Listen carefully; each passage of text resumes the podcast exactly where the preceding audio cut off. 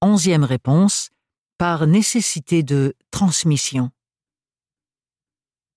Les auteurs de littérature tissent un lien entre les humains grâce aux histoires qu'ils ou elles créent.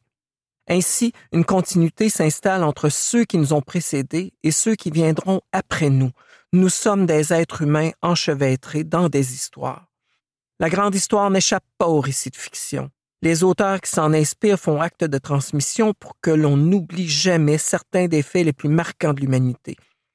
Il ne faut pas mentir aux enfants, disait Tommy Ungerer, qui, ayant connu l'horreur de la Seconde Guerre mondiale, l'a raconté dans son fameux album Auto, Autobiographie d'un ours en peluche. Note en bas de page, L'École des loisirs, 1999.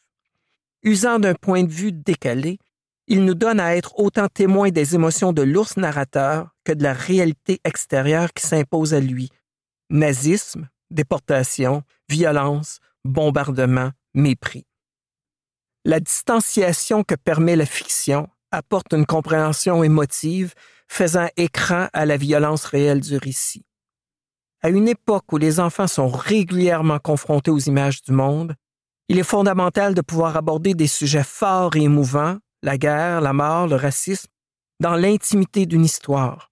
En écoutant celle d'un personnage qui traverse des événements dramatiques, on offre à l'enfant l'occasion de comprendre les faits à hauteur de son âge, à défaut d'être assez mûr pour porter sur eux un jugement critique et politique.